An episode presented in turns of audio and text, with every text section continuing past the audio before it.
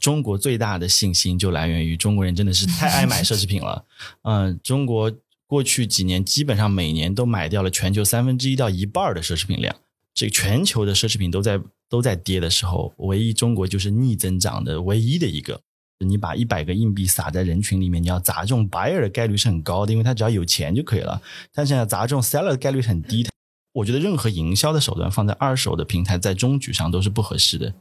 这个赛道它注定不是一个急速狂奔的赛道，因为它快不起来。他们叫这个二手商品的这个类目名叫 resale，R E，然后 S A L E，resale。到了二零二九年，这个 resale 这个类目的整个的市场的规模会大过于 retail 新品的那个规模。我感觉就是国外的年轻人，他们对于环保的重视以及参与的程度是比国内要高的。是，而且我觉得二手的重点是迈出第一步。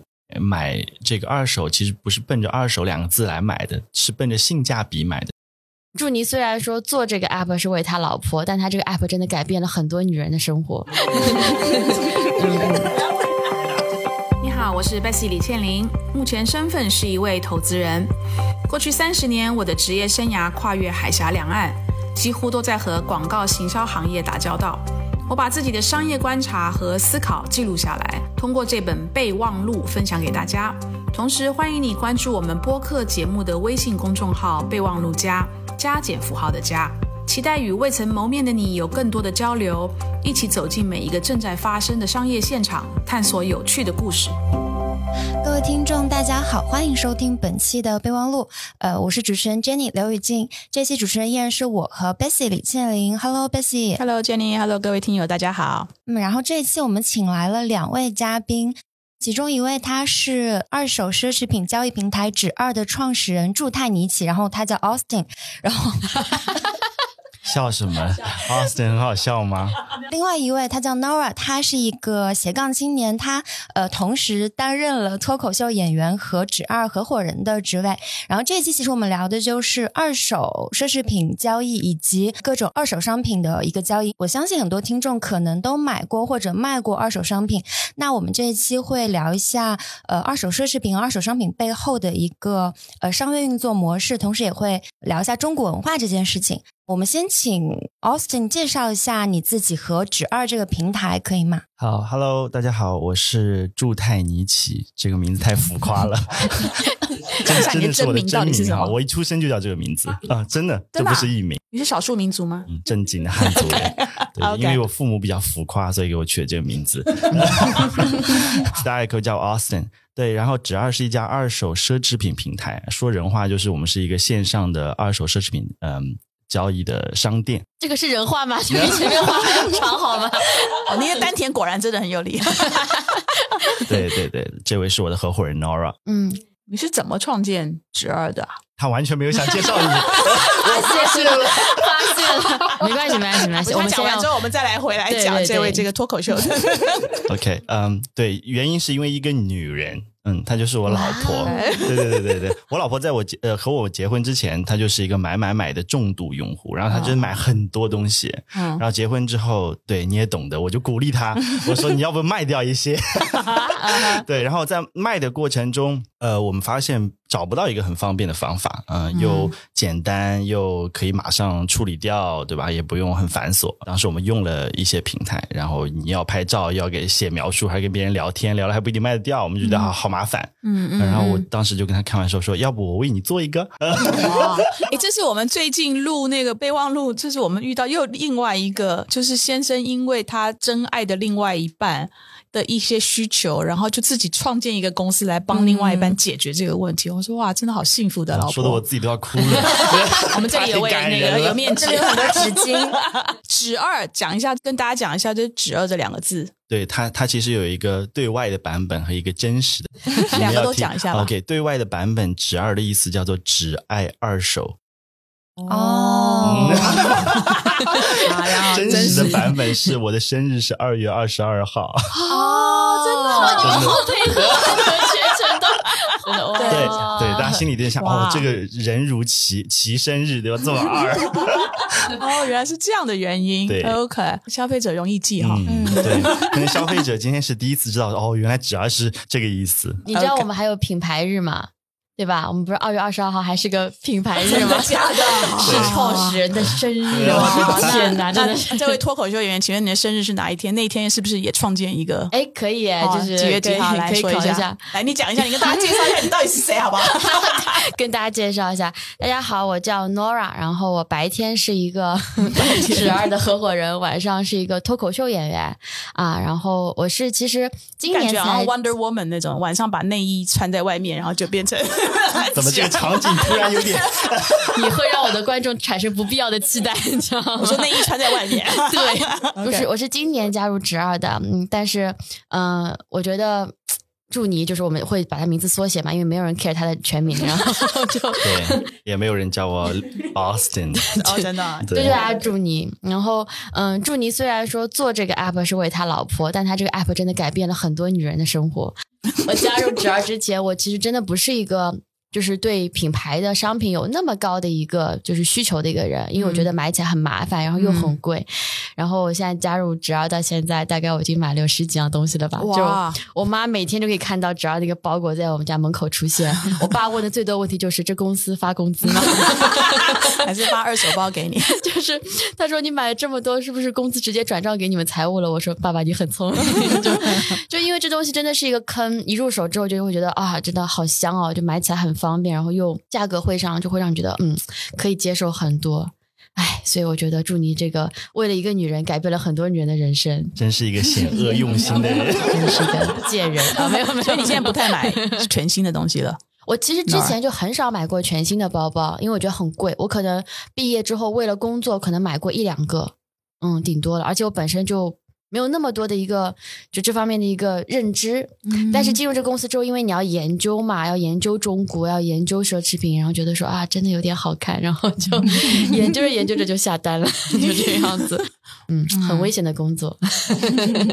对，我想先问一下，那个，因为很多呃日本的中古店，他们卖的包，可能有时候并不是价格非常的低廉，而是因为它那个款很难得，或者已经断货了，所以大家会去买。我想了解一下，在中国市场的话，这种二手包，就大家购买是因为价格比较便宜吗？还是说也有很多是喜欢买那种你知道，就八九十年代那种老包而去你们平台购物的？两者都有，但是性价比肯定是一个主要的原因啊。然后呢，嗯，因为二手的东西确实性价比挺高的。比方说，我们平台的平均折扣可能是原价的可能三折左右啊。当然，每个品牌不一样，它可能折扣会不一样。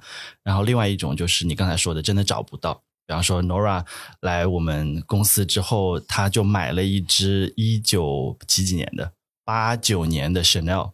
一九八九年的 Chanel，嗯，然后因为那只包，我当时看他背，我一眼就说哦，我说这是什么包？我说我从来没有见过这样的 Chanel 啊，因为它是一个缎面金边的一个很很很 mini 的一个 Chanel。我说哇，这个很棒，这个就是你刚才说的，就市面上很少找不到。如果真的很懂这个品牌，很有品味，这是我夸我自己吗？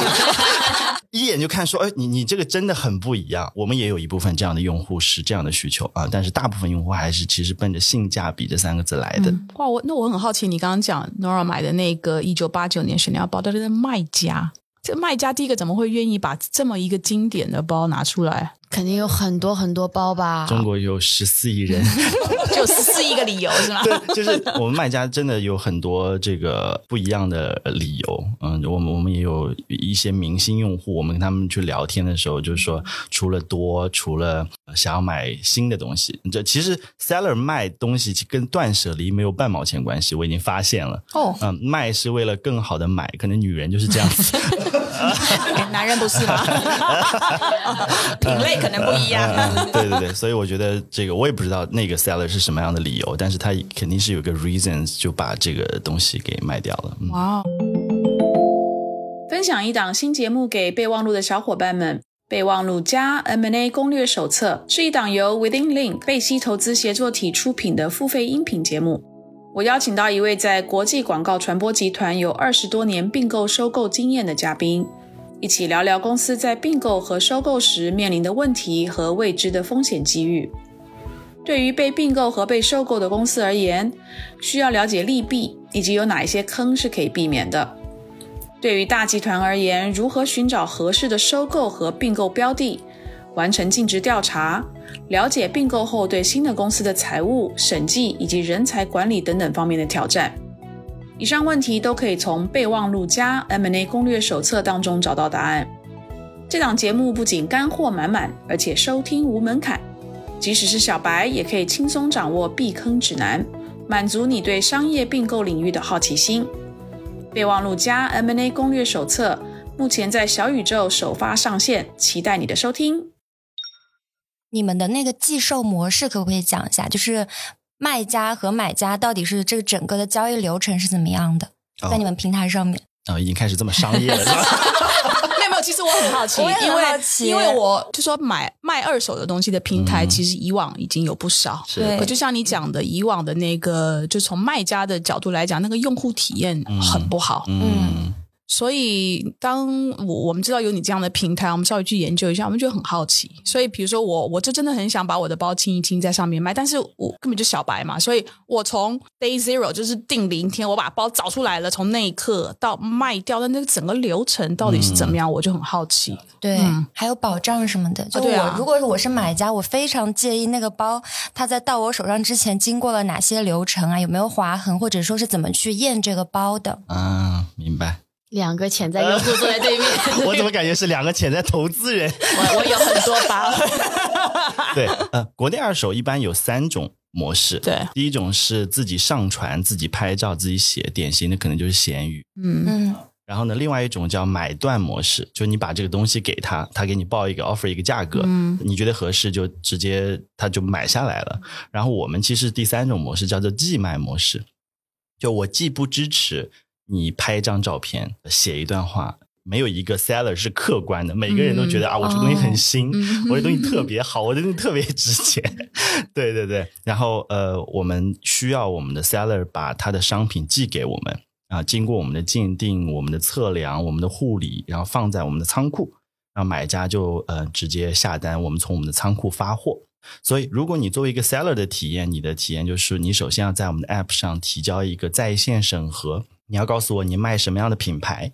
呃因为我们有一个 brand list，我们是只收这个品呃品牌列表里面的品牌的。哦啊、对，你要告诉我你的品牌，然后你要拍几张基本的照片给我啊、嗯然后呢，我们通过在线审核之后呢，顺丰就上你们家拿了，嗯啊、把这个商品取走啊、取走完了之后，我们就会呃到我们的这个呃我们叫订单运营中心，我们去呃开始做签收，然后分门别类，因为你寄过来的时候可能有三件衣服、两个包、三双鞋、四个戒指，对吧？有很多种品类，然后我们开始做后面的流程，包括鉴定啊、包括测量啊、包括护理、清洁、拍照、包装，然后上架的动作。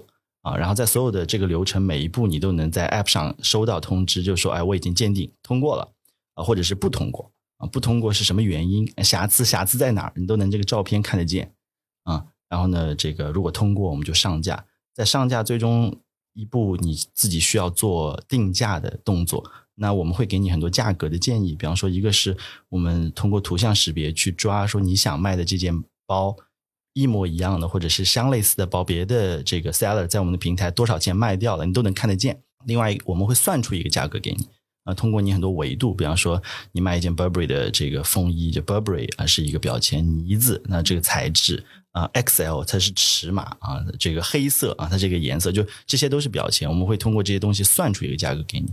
啊，你可以听我的，你也可以不听我的啊。但是我们大多数用户都很听我们的，对对，因为寄卖的平台其实我们跟 seller 是站在一起的，因为你我们我们就是收中间那个 take rate，价格越合理，我其实赚的这个佣金其实是越高的。所以嗯，在定完价之后，这件商品就上架了，那买家就正常的购买啊。你今天买，我们就马上就发货，你可能呃明天或者第二天就收到这件商品了。嗯，对，大概是这样的一个流程。相当于说，我是一个卖家，我这个审核通过了，我的货品就放到了你们的大仓库里面。是的，哦，那其实你你家的包就不需要收纳了，反正就先寄到那边卖就好了，然后就对给家里省空间了。没错，我也很好奇，就是你们的，比如说，就是验证的这个环节，嗯，你跟谁去验证这个包或这个商品的真与假呃，我们自己有鉴定团队。？OK，、嗯，我们的鉴定团队是分，一个是分品类，一个是分品级。品类的意思就是我们是不相信，我也我也不是踩踏这个别的平台，就是我们是不相信一个鉴定师什么，我们是不相信一个鉴定师什么品类都能看的。就比方说，我们不信他既能看包，又能看表，又能看服装，又能看鞋靴，我们我们是不信的。所以我们内部它是分品类，比方说有纺织品鉴定师，有呃珠宝配饰鉴定师，有腕表鉴定师，有皮具鉴定师，就它是这么分的啊、然后品级的意思就是不同的商品，因为它有不同的品牌，比方说 Gucci 在我们内部就叫 A 级。啊，然后可能 M K 啊，Michael Kors 它可能就是 B 级，那不同的品级落在我们不同级别的鉴定师手里，嗯然后他会对这个东西去做真伪的评判，然后我们这个呃每件商品会有两个鉴定师去做交叉的复检。啊，去保证这个商品的这个没有问题嗯啊，然后我们也给用户承诺，就是说我们接受第三方叫中国检验认证集团的第三方的复检。如果你去呃，因为它是国字头的国家机构嘛，嗯如果你去复检出具专业的鉴鉴定证书，如果是这个呃正品就完全没问题，如果是假的我们就全赔。但是我们的错误率非常非常低，大概是嗯目前差不多是万分之一左右。嗯，对。所以你们的鉴定师都是什么背景？为什么他们能有这个能力，能够辨认出来说这个商品是的真伪？对，这个很好的问题，因为鉴定师这个职业其实是随着二手交易平台的诞生才有的。嗯因为在国内早期它是没有鉴定师这个对这个职位的，它要不就是典当行的，嗯要不就是可能公检法它有一些专业的这个机构需要去做呃评测的嗯对，嗯然后我们的鉴定师有大概三个渠道，嗯、早期在招聘的时候，一方面是像这 LVMH 或者像开云集团这样在里面做过非常多年的，比方说售后、嗯护理的啊、这样他对皮质啊，他对这个商品的五金件他特别了解的。另外一个就是从典当行啊、出来的这个一一类的同事，另外一个就是我刚才说的公检法的司法机构嗯啊、出来的这个呃同事，这这三方面，然后我们内部去做了一个类似于像鉴定大学的。一个培训课程，哦就是你来，你要通过什么样的理论的考试，你的实操，我们的数据追踪，你看一万件商品的错误率是多少，你才能上岗？你要通过什么样的比率，你才能变成中级鉴定师到高级鉴定师？嗯啊，然后你的每一件商品，我们会跟它的绩效啊，跟它的这个薪资相挂钩啊，所以就大概这样一个呃培训的逻辑。从你们平台开始到现在，嗯，有没有发生过看走眼的？有，对 我刚才已经很诚实了，我刚才已经很诚实，就是我们的错误率是万分之一。嗯，对对，我们确实是有一定的错误率，因为人嘛，他、嗯他总会犯错，嗯嗯啊，但是我们嗯尽可能的在降低，不断的降低，包括我们也花了很多时间去做所谓的标准化。啊，就怎么样去降低它的这个错误率啊？鉴定是一个方面，包括成色也是，因为大多数的成色其实是人为判断的，二手每一件商品都不一样。你说这个东西什么叫九五星？每个平台对所谓的九五星还不太一样。嗯啊，有的平台不是说什么几几星，它是什么 S 级、A 级、像 B 级啊，每个平台认知不一样。我们就为了减少这种人为的东西，把这种东西也做标准化。嗯哼，你比方说，一个包它有二十个鉴定点，四个鉴定点上有瑕疵就是几几星，呃，五个点有瑕疵就几几星，就是尽可能的减少人为的呃影响吧。嗯哼嗯，对。你刚刚讲那个万分之一，当发生的当下，可能消费者已经买了，嗯你你们当时怎么处理？赔偿，哦，嗯赔偿对，所有的这个都赔偿赔给买家。对，这个费用都是我们公司自己来支付。然后我们会把那个商品退回来去做我们的鉴定的课程，就是我们会跟我们所有的鉴定师一起坐下来看，说这个东西为什么我们当时看错了，是什么原因，然后下次希望不要再看错。你们会拉黑那个卖家吗？其实坦白 坦白讲，每个卖家在我们后台都有个信用的分值。嗯，就你你大概卖了多少件，你的退货率有多少，你的假货率有多少？哎，我这么说是不是卖家就不 不来了？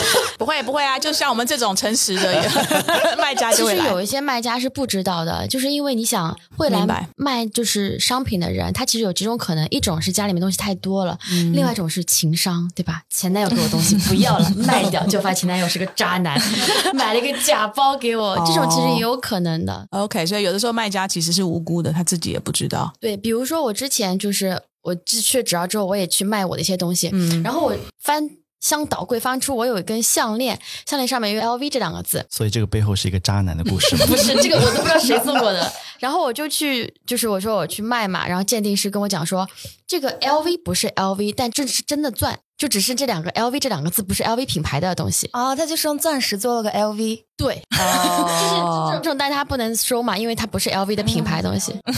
听上去这个故事很感人哎，他还拿真钻给你做了个 LV，然后你还不知道他是谁，我真的是服对，了。真不知道他是谁。嗯。哎我要问一下那个流程里面啊，嗯。因为我们在录之前在在闲聊的时候，Austin 有说拍照这件事情，因为你们是不接受卖家自己提供产品的照片，是。但是呢，因为你们又越来越受欢迎，所以你们收到的件数非常的多，那这个人工拍肯定是不够 efficient 嘛，所以我知道你们有一个几乎是一个自动化的过程，你跟我们讲一下。了解，嗯，对，自动化其实是我们在后端处理的一个很重要的三个字，嗯，就是我们全流程其实是希望，嗯，算法更多的介入，自动化更多的介入。比方说，嗯，您刚才提到的这个拍照，我们早期真的是用人工拍的，哦，呃，请摄影师拿单反相机每件拍，但是我们后来发现拍不过来。另外一个摄影师，你想每天拍商品，就在那边机械的拍照，他会崩溃的，因为 每个摄影师自己的追求就是啊，我要拍出就像陈曼那样的大片，对吧？所以我后来就在想说。怎么平衡？因为如果不平衡，我可能我的摄影团队就几百人了。嗯，我们后来就说，是不是可以呃，这个做自动化的设备？然后我们也看了很多所谓的这个成熟的自动化设备的厂商，但是我们发现整体的效率和成本都没有特别好的，所以我们后来就开始自己去琢磨说有没有自动化。自己开发，对自己开发，哦我们后端的所有的这个呃流程和自动化算法都是我们自己开发的。对比方说，我们现在服装，呃，我们就套到那个假模身上，它底下有个自动化转台，啊、就正面一张，摇到四十五度就拍一张，摇到九十度也拍一张，自动成像的。成完像之后，在我们的后台算法就自动会把这个图抠出来，然后会自动裁剪、自动聚中，就六秒钟，嗯、就上传到我们的后端，就可以在前端展示了。哇，你这个后台这个部分，将来可能有可能是会剥离成为一个独立的事业，然后开始。对好主意，因为我相信有非常多，尤其是跟电商有关的嗯。领域，都用得到这个自动化的过这个后台，对吧？对，然后因为嗯我们、我们对于图片要求就是实事求是，嗯，就是我们是不 P 图的，我们要尽可能的给呃买家展示这个商品最真实的成色，我们甚至会把那个瑕疵放大，嗯、就告诉买家说，你看瑕疵在这里，嗯啊、对，然后所以嗯呃，同时我们要追求极致的效率，因为二手商品一件就一件。就我不能像新品电商一样，我请一个对吧 model 来穿，很漂亮啊，因为它一件商品它可以卖一万件，嗯嗯，但是我们一件商品只能卖一次，所以我我其实要追求极致的效率，同时质量也要保证，嗯因为大家毕竟在买奢侈品，我们的客单价也不低。我要问那个仓储管理，因为所有的商品都是放在你们的仓里面嘛，啊，所以你们要控管这整个的流程。那有没有遇到不孝的仓储管理人员，把真的东西跟外面的假的，就是对调，然后自己赚自己的那个？不会的，它不好意思哦很难，它很难，因为呃，就可能两位没有去过我们的仓库，Nora 去过我们仓库。你你进仓库之前，就要像你去机场一样，你要进那个安检的门，私人的手机是不能带进去的。哦然后我们所有的地方都有监控，OK，我们那个仓库就是是控温、控湿，然后每个环节都是监控的，所以它很难。除了它已经抱定说啊，我一定要这个坚持走走向公安机关的心决心，那我也没有办法，我也没有办法。OK OK，所以从卖家的角度是东西只要给到你们，因为他知道你们是整个全流程的管理，所以中间不会有被调包的这种嫌疑。我们每一个流程都有视频的介入，就是我在拆箱的那一刻，我的视频就已经介入了，因为我要去防止说，比方说有的 seller 说，哎，我明明寄了八件商品，为什么你们只说收到五件？我从第一刻开始，我的所有的视频都是存证的，嗯嗯啊从拆包开始到鉴定，到护理，到测量，到拍照，到仓储，你都能 track 得到。嗯嗯，对对对。那从买家的角度就更有保障。对，就是我们上次有一个呃 vlogger 去我们的仓库做一天的实习生，然后呢，你会发现就是说我们的仓库，对这个说是不是不太不要脸？就其实 其实比你家自己存放包都要来的好。啊，因为我们所有的包都是吊装的，它不是放在那边的。哦所有的包都是拿防尘袋，然后里面有干燥剂，然后那个拿雪梨纸把你的包的边边角角全部包好，然后是挂在那边的。嗯，对。如果如果这个听众朋友们家里空间够大的话，我也不建议大家的把包就这样放在你的那个架子上，因为它久了会有折痕，会变形的。Shit。OK，嗯所以回去要换房子了，是吧？我就回去赶快整理出来交对对对，给你们。所以我们我们的十几万件商品全是这样挂装的啊，然后控温控湿，然后我们真的很小心翼翼的去呵护他们。对，哇哦，我卖家感觉就嫁嫁了女儿，就把女儿嫁出去，别人会好好的的帮你照顾，这种感觉。你们的佣金比例是多少？可以说吗？可以说嗯，百分之二十，售价的百分之二十我们，是售价的百分之二十，因为你们从包离开到它卖出的所有的成本都是你们出嘛，对吧？？你寄过来的物流，嗯我们的一系列流程，嗯我们只有在你售出的那一刻，啊，我们才会收钱。嗯嗯嗯。多么良心的公司！哎，那你公司在刚刚开始的时候，你公司什么时候成立的？我们是二零一六年上线的，哇，已经这么久了，嗯是已经是五年前就成立的平台。那你过去这五年，你在推广这个平台的侧重点是在哪里？过去五年不是，接下来是了。哦为什么这么说呢？是因为我们在早些年的认知是觉得有两件事情是我们一定要做的。一件事情是 for seller，我本身成立指二的这个初心就是说，哎，我觉得卖不方便。我们公司的使命叫做买卖皆易，指二如新。嗯，就英文叫做 to make selling as easy as buying。我们早期我们的重点是运营货，啊、我们希望把货自流转，我们做很多的货的工作。我们接下来我们的重心是运营人，但是运营人当中，我们依然会把运营的重心放在 seller 身上，哦，还是卖家？还是卖家。因为你认为货好，自然会吸引。对，一个是我们其实从我们平台自己的数字来说，我们的货其实卖的挺快的，嗯，啊我们大概一半的货十天内就卖完了。哇，嗯，对，因为好货其实不愁卖，而且我们一直觉得，其实对于买家侧来说，最好的对二手交易平台的买家的营销就是口碑。嗯，就是你到底他在你这边买的是不是物超所值的？我收到的时候是不是有惊喜感的？就哦，原来这么好，哦，原来这么新，哦，原来三千块钱我买的东西，哦，可以这么棒啊！对，然后这些其实是都是你不需要大肆喧哗，就说啊，我这边特别好，特别棒，大家都来买，好货不愁卖嘛。买这件事情在中国已经很方便了，你动动手指，三十分钟之内这个东西都会送到你身边。但是卖这件事情真的很烦，嗯嗯，然后大家也嗯没有信任，也流程也很繁琐啊，嗯对对对，所以我们其实希望解决卖的这件事情，而对于卖家，其实不是你营销靠这个 marketing fee 就可以可以获取的。嗯我一直跟我们团队讲一个例子，就是你把一百个硬币撒在人群里面，你要砸中 buyer 的概率是很高的，因为他只要有钱就可以了。但是要砸中 seller 的概率很低，他首先要拥有，他拥有十个包，他才卖两个。嗯嗯所以你靠 marketing fee 去砸这个 seller 其实是很无效的，而我们内部几乎把所有的运营重心都放在了 seller 上，这是一个很好的问题。我们在过去四到五年的时间，我们的 seller 大部分都是靠口碑传播的，哦嗯就是我卖的很好，我卖的很开心，我让我们的闺蜜来卖。啊，当然，我们有一些这个所谓的呃明星的用户，嗯然后时尚博主的用户啊，然后他们也在也在帮我们去做传播吧。嗯对对，然后因为服务 seller 真的是一件很苦的事情。嗯我刚才说了，每个 seller 卖的东西都不一样啊，二手的这个魅力可能也就在这，每件商品都是独一无二的啊。那对我们的后端的服务造成了很大的挑战。嗯每件商品要处理，每件商品要标准化，它的尺寸是什么样的，它的材质是什么样的，它的成色是怎么样的，嗯嗯我还要拍照，我还要鉴定，我我很多事情要做，所以这些在我们内部都叫做用户看不见的事儿。那打地基如果打不好，嗯我的高楼嗯就建不起来。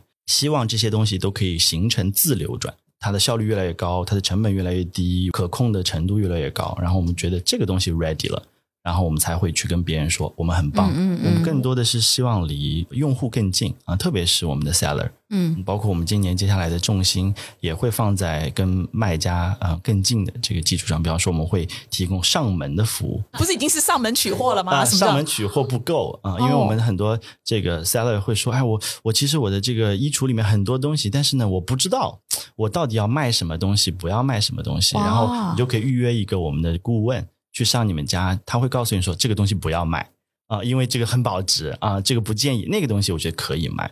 他会帮你收拾，他帮你带走，帮你走所有的流程。哇啊，包括我们也会有寄卖的点，接下来可能你家周围就有个点，嗯因为我们有些这个用户越卖越贵，他他觉得哎爱马仕让顺丰师傅带走是不是有点嗯你不放心？嗯那他就自己可以拿到我们的那个寄卖的点位上，我们的同事会帮他走那个呃流程啊。当然，如果你不愿意，你可以呃继续用我们的这个 app，那他就自己可以自助，包括我们 app 上也会，你可以预约一个虚拟的像视频聊天一样的，你就可以跟我们同事去发起一个视频，坦白讲，就是我们希望让呃这个卖家的体验不断的提升，嗯、我们希望不断的给他们提供更好的服务。那这个入户或是上门服务，卖家要付钱吗？不用啊、哇，真的啊！对，哎，我们可以考虑收费。因为这是一种咨询服务，不是吗？对，就是坦白，我们希望对卖家更好。我们内部有一句口号叫做“把卖家宠坏其实本来是把老婆宠坏，你这样真的是莫名其妙。我”。们也要宠哎我老婆在吗？我老婆在吗？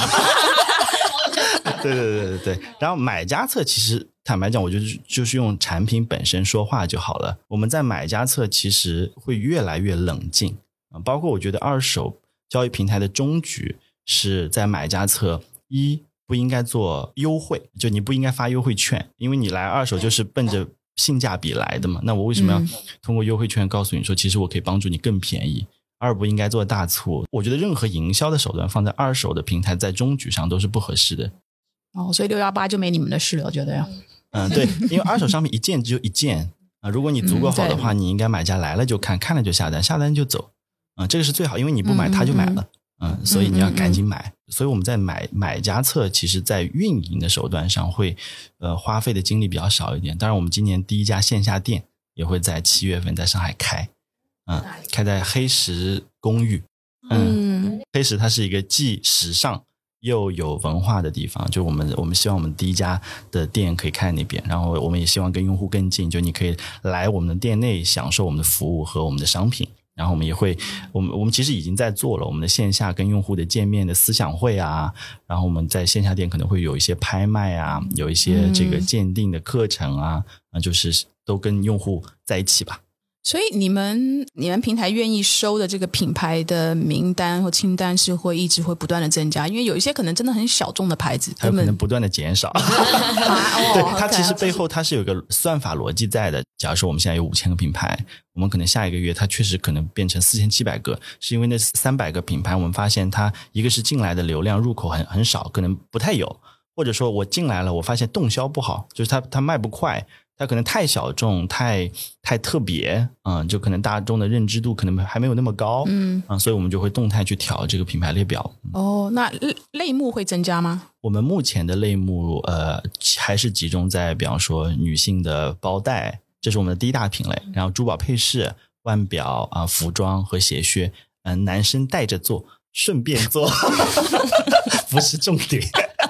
男生卖家多吗？男生卖家很少，我们不到百分之一的用户是男生。哦因为男生天天然有两个属性，第一个就是他没有收拾的习惯。有我我反正在家里很少收拾，就是你想到把这个东西要拿拿出去要处理掉，这个习惯可能不太有。第二个就是男生的我们收的这个比较少，因为男生用东西很费，就会搞得破破烂烂的。对，然后我们就不收。我自己以前就是卖东西，经常被我们同事就拒绝说，哎呀，这个这他说祝你这个真的拿回去真的受不了这个。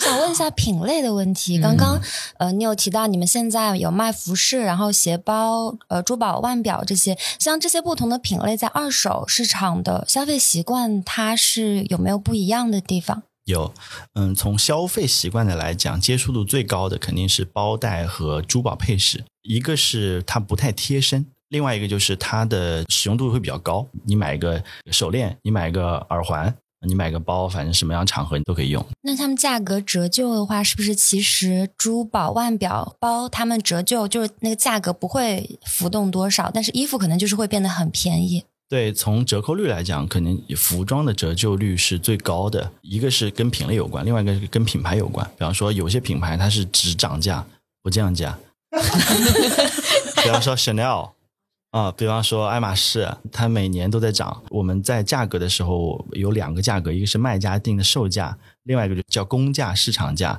我们经常会有的商品是市场价三万，卖家卖三万八，因为是买不到的，它在市场很少了，它就很贵。啊、每年爱马仕、Chanel 都在都在涨价。嗯，对，今年什么 Chanel 的复古的配饰涨得很疯狂。嗯，嗯嗯哇哦！所以买二手不一定是永远都是比就是新品要来的便宜。而且要看那个商品本身，本身它的市值是不是往上啊，等等的。买二手也是一种投资哦。我我们这次之所以做这个内容啊，当然一一个是说发现你们这个平台，我觉得非常有趣，所以跟你们聊聊。除此之外呢，其实我我们在国外看到一个趋势，就是年轻的族群，千禧一代或者是 Z 世代的这个族群。一个，他们因为对环保意识是比我们前面这几代都要强很多很多的，所以我们就在国外看到的一些的调研呢，就是其实国外的很多的年轻的族群开始自主的这个意识的是，他我要去买二手的东西，因为他们觉得非常多从比如说过去的这十年一些速食时尚。快时尚，它所制造出来的这种环境污染的问题相当的严重，所以年轻的族群呢就开始转向买二手的，因为他们觉得这样子对环境是比较负责的，然后是比较环保意识的。我女儿已经很少，大概她说已经将近一年了吧，没有买过全新的衣服。然后呢，他跟他的朋友们都是在英国的一个二手，我已经忘了那个名字的叫什么，在那个 App 上面去找他们想买的。然后他也自己把他自己的东西都放在那个平台上去卖。那个平台叫 British 之二，我觉得你可以呃壮大了把它买下来。我就看到一些的，就是比如像百货百货公司啊，像英国，大家如果去英国一定会逛的两个百货公司，一个就是 Harrods，另外一个是 Selfridges。那 Selfridges 它也开始有一些二手的商品，那它自己它自己的名词，它就叫做 Re。Selfridges 啊，Selfridges 是它的英文名字嘛，它就前面加一个 R E Re，它的里面你会发现你你在浏览它的商品的时候，它有一些商品它就会注明说这是一个 pre-loved，它不叫 second hand，不叫二手。它就是用一个非常，我觉得非常浪漫的一个词，而且是自己创造出来的词来去描绘这个这个二手的商品。然后呢，大的呃，就是有线下的这种的品牌店，你发现去逛，它也会开始有一区，它会告诉你这个是二手的，但是是已经处理过的啊，所以你可以安心的购买。所以国外的这一些的呃趋势。我在国内我还没有看到，但当然我我也想请奥森聊一聊，你们就是在你们平台上会买的这些买家，他们是趋于什么样的原因？就是环保这个意识有没有进入到他的脑袋里面？然后呢，我在国外看到的这个调研哦，比如说有一个调研呢，他他我觉得他有意思，他说如果你能够做这九件事情，这九件事情呢，它对于二氧化碳的这个碳排放量的减少的贡献度，所以呢，比如说他有一个是，如果你都买二手的衣服，OK。你如果都买二手的衣服呢，你一年可以减少的碳排放量是两百四十公斤。OK，那如果你不买二手，但是你一件衣服至少至少穿十二次，OK，也是买新的，但是你至少穿十二次，那你所能够一年能够就是说减少的那个碳的那个排放量哈是二十七公斤。所以他有非常多的这种调研，去就说举证给你看，就是你只要做到这些小的动作，即使你自己一个人个体户，你都可以对整个全球的碳排放量的这种减碳也有你自己的贡献。所以在国外有非常非常多这样子的调研也好，或是宣导也好，我觉得很多都是这个年轻的族群他们所驱动的。我就很好奇，就是说这个趋势是不是已经到了国内？那如果还没有到，以以你的角度、你的观察，你觉得 我大概什么时候会到国内来？因为我们的人口基数实在太大，就像你讲十四亿人，如果每一个人每一天都在买新的东西，你知道，我光是我光是每看到那个什么，就是外包装那个纸盒，嗯，我就很害怕。我们的纸盒是环保材料，可循环使用的。对，环保它就是它是一个很好的 topic，但是坦白讲，我觉得环保并不是大多数二手在国内现在的消费人群所使用的第一个主要的原因。嗯可能对于卖家来说，有一些确实是我觉得这样是一个更环保的方式。呃，但是我觉得对于大多数买家来说，嗯买二手的第一步的心态是我要拥有。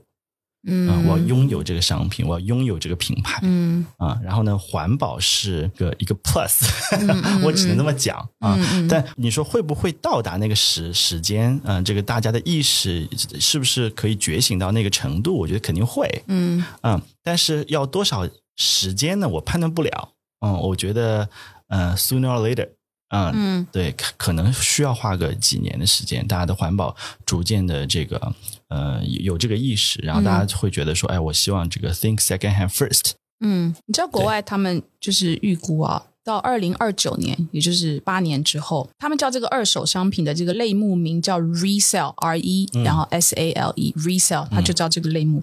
他说到了二零二九年，这个 resale 这个类目的整个的市场的规模会大过于。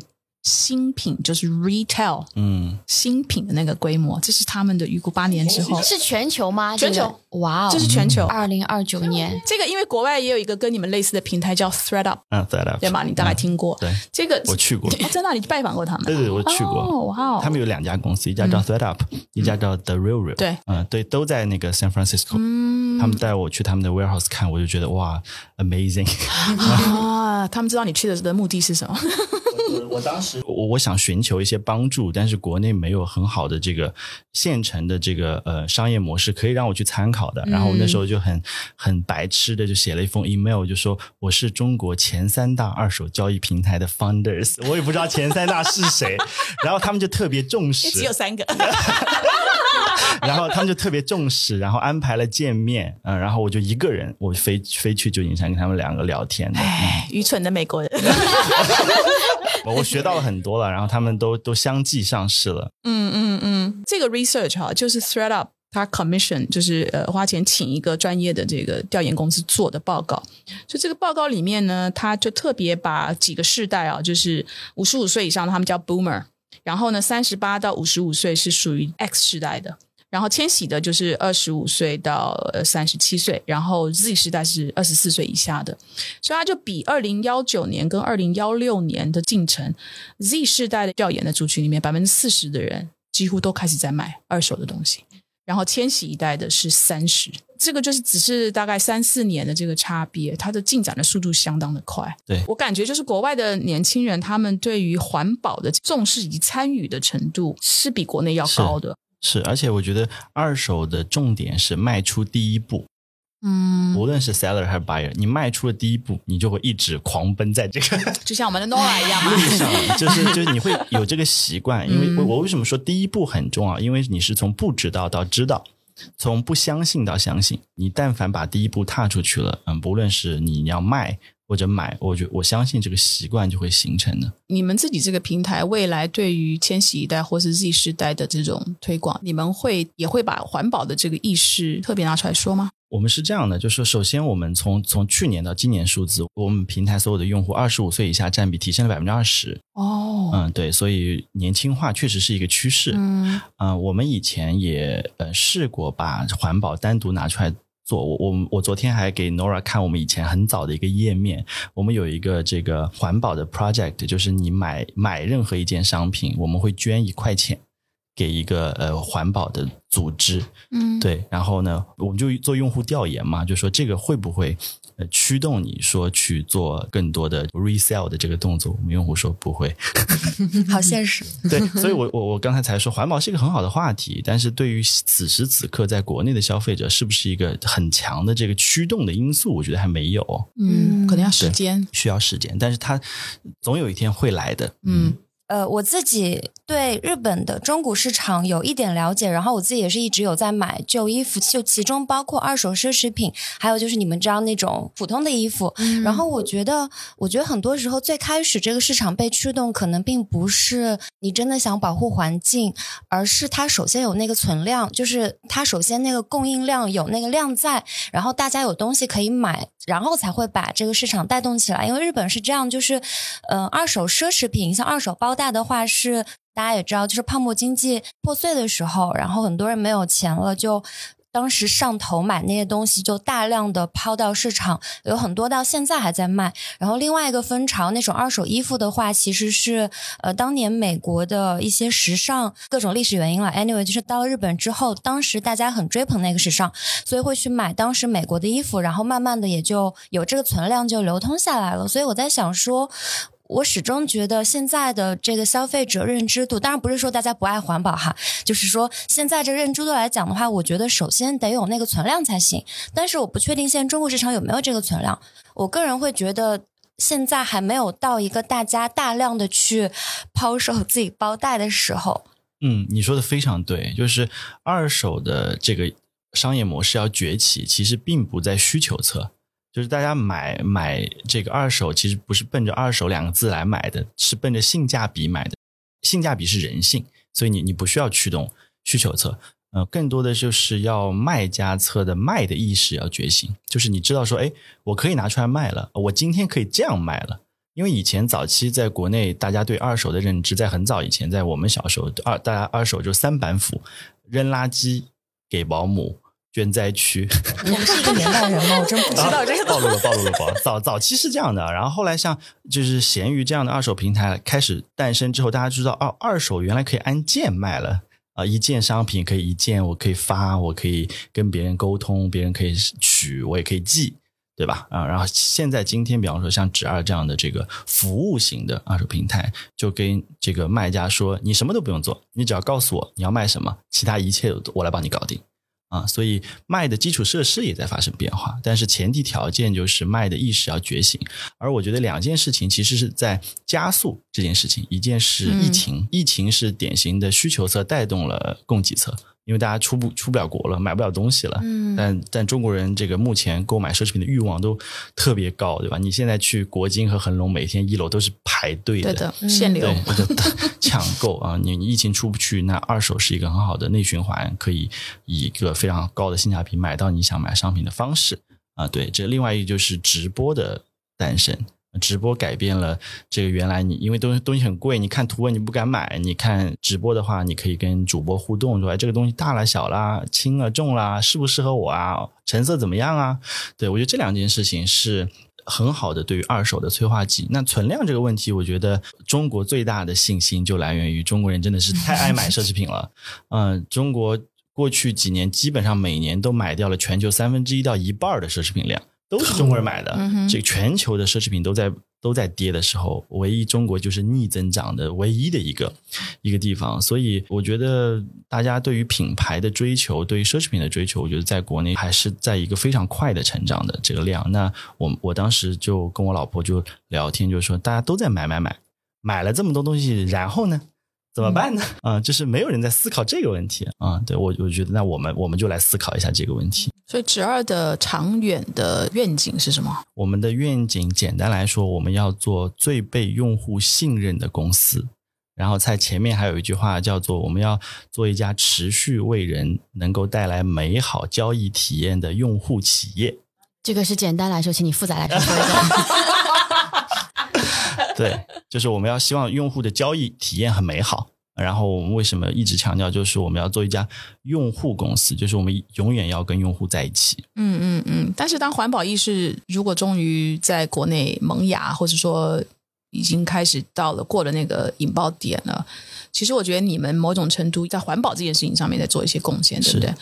因为我我我看了那个调研，我自己也吓一跳。这个调研里面说，时尚啊是全球大概数一数二的呃污染最严重的产业。制作一条牛仔裤，那个碳排放量是三十四公斤，哎，然后要制作一件 T 恤 T 恤衫，要花掉将近两千七百公斤的水。去制作一件，嗯啊，T 恤衫。过去这十年，尤其是这种快时尚、速食时尚的这种这种崛起，让非常多的人，因为它的单价很低嘛，进入门槛很低，所以大家就狂买。可是呢，就是全球的这种时尚，大概是三百二十亿件的商品在在出售啊，百分之六十四的商品全都到最后就是被抛弃。就到丢丢掉啊，然后就是有到垃圾焚烧厂或者是垃圾掩埋场，所以其实我们有百分之六十四，就三分之二以上都是浪费的。那个购买欲到后来造成就是对地球的一个很大的负担。所以像我刚刚讲的英国的那个百货公司 Selfridges，它除了有这个二手的商品的这这一系列之外，它还有另外一个叫做 Project Earth，就是地球系列吧。在我这个系列里面的商品，全部用的都是，比如说对环境污染有就是改善的原材料，好，所以它可能是可降解啦，或者它本身就是一个二手，就是呃叫做 recycle 的材料。然后呢，这家公司本身收入它里面会反馈回去，对于环境保护。的所有的这些工程啊等等去做，尽尽他们的心力，不管是捐款也好，或者是说呃造树啊、造林啊等等的。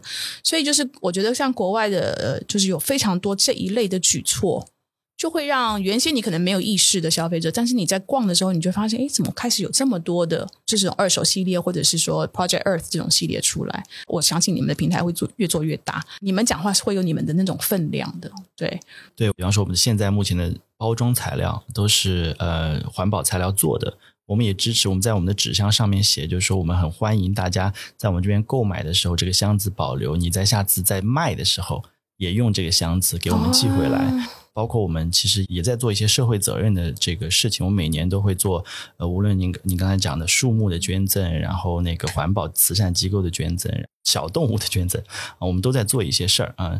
那怎么样深度的可以把环保和商业模式结合起来？我觉得这是一个很好的话题。作为这个循环经济的一份子，我觉得肯定是我们的责任，很重要的责任。嗯，我们也希望在这边呼吁我们的听友，因为我们知道我们的听友大部分都是年轻人，所以我觉得你们这个时代环境保护越早有这个意识，你们可能后面会过得更愉快。终究我们是会为我们自己的一些行为。要负到责任，嗯，所以呢，我觉得我们尽早的能够对环境污染提升我们的意识，然后每个人都自己可以做一些事情来去做贡献，保护环境，请用纸二。我想问那个网红主播的事情，我也是在报道里看到的，说呃，你们内部自己有在做一个类似网红主播的 MCN 团队，说背靠 C to B to C 加 B to C 的供应链体系，保障平台货源充足。直播带货的这个货是可以一直保证的，所以我想问一下，嗯，一个是二手商品，它的直播卖货和这个新品它的直播带货是有不一样的地方吗？还有就网红直播整这整个一套，这个是怎么 work 的？然后最早你们是怎么想说自己内部要孵化一个这个团队？哦，就是我们早期做直播的原因很简单嘛，一方面就是直播，我刚才说了，就是能够让用户更。近距离的、清晰的看到这样商品的实际的成色、大小、材质、瑕疵，其实就是跟用户离用户更近的一种方法。那呃，直播它需要主播，因为特别是二手奢侈品主播，你还不能光跟这个我们的用户就说这个东西你看很干净、成色很新、很好。那很多我们的用户是第一次接触奢侈品，要不要推荐他这个这个商品、这个品牌？呃，你是不是应该这个？呃，鼓励他在此时此刻做这个决策。我们内部主播，我们经常跟他们说，一定要有所不为啊，就是不是每件商品都适合我客户的，这好那好，大家都好，我们是不会这样做的啊。所以我觉得直播的有所不为是是特别重要的一件事情。当然，直播是一个基础设施。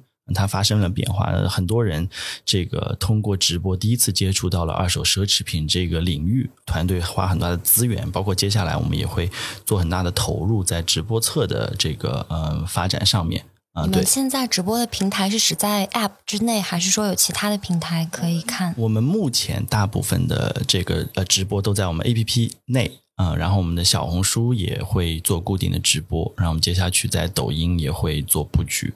那你们内部那个呃孵化的团队的主播有多少？大概是个多大的团队？我们目前的主播是二十多位的主播。主播团队也在扩招，希望听友当中 这个对吧？喜欢奢喜欢奢侈品的，然后呢，想要做这个主播跟用户近距离的面对面的，可以看到很多新奇包包的。对，欢迎投递侄儿的简历哈。所以这些都是你们自己的，都是我们自己的主播。我们的主播买起来也很厉害。其实我买的第一个包包就是在我们 App 内的直播间买的，它不是我们 App 上的一个货，它是一个外场的一个货。然后我当时就是问了两个问题，第一个。问题就是这个包到底能装什么？我说我需要能够装手机，然后我有两部手机，可不可以装？然后主播帮我测试一下，说可以装。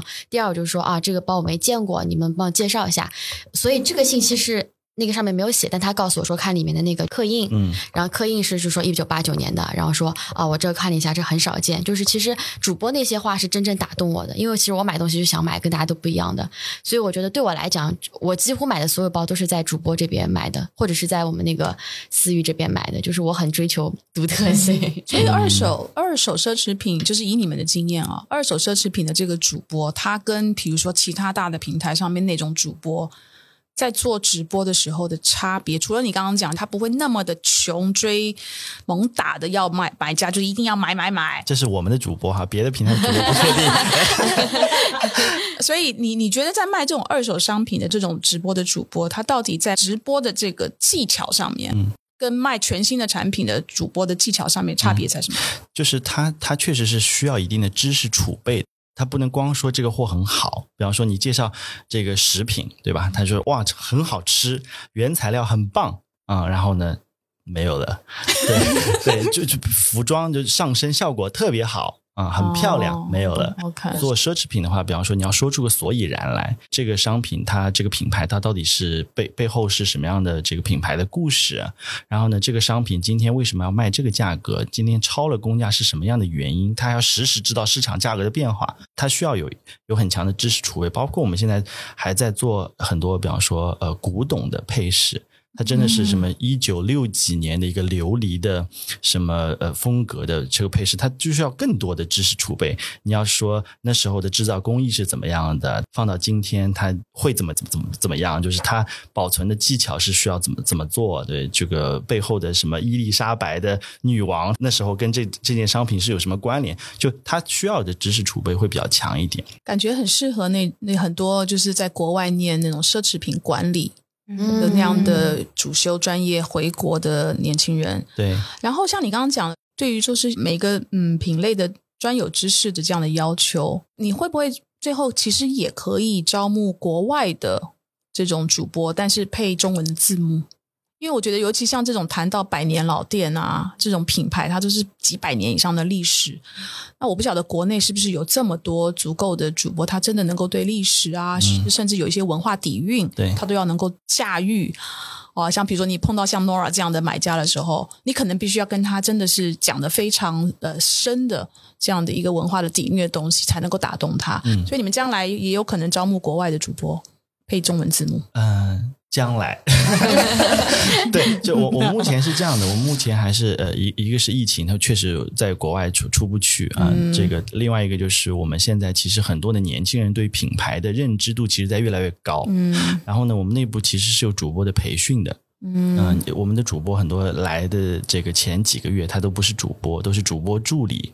他需要排货，他需要对品牌有了解，他需要看别的主播是怎么样讲的，跟用户互动的，他这个背后的品牌逻辑是什么？今天上播的这几十到一百件的播品，他需要有个明确了解，说如果用户问这个品牌的故事是怎么样的，我就需要知道。它更多的其实就是一个是熟能生巧，另外就是你自己对于品牌的知识要有很大的热忱，就你要去不断的去学习。我在猜，国外有非常多真的做的很专业的专业买手店，他的买手其实是自己可能就是念这种我们叫艺术欣赏出身的，他就开始在这个领域里面。我相信国外有很多这一类型的买手店，搞不好是很愿意跟你们合作，因为买家都在这里。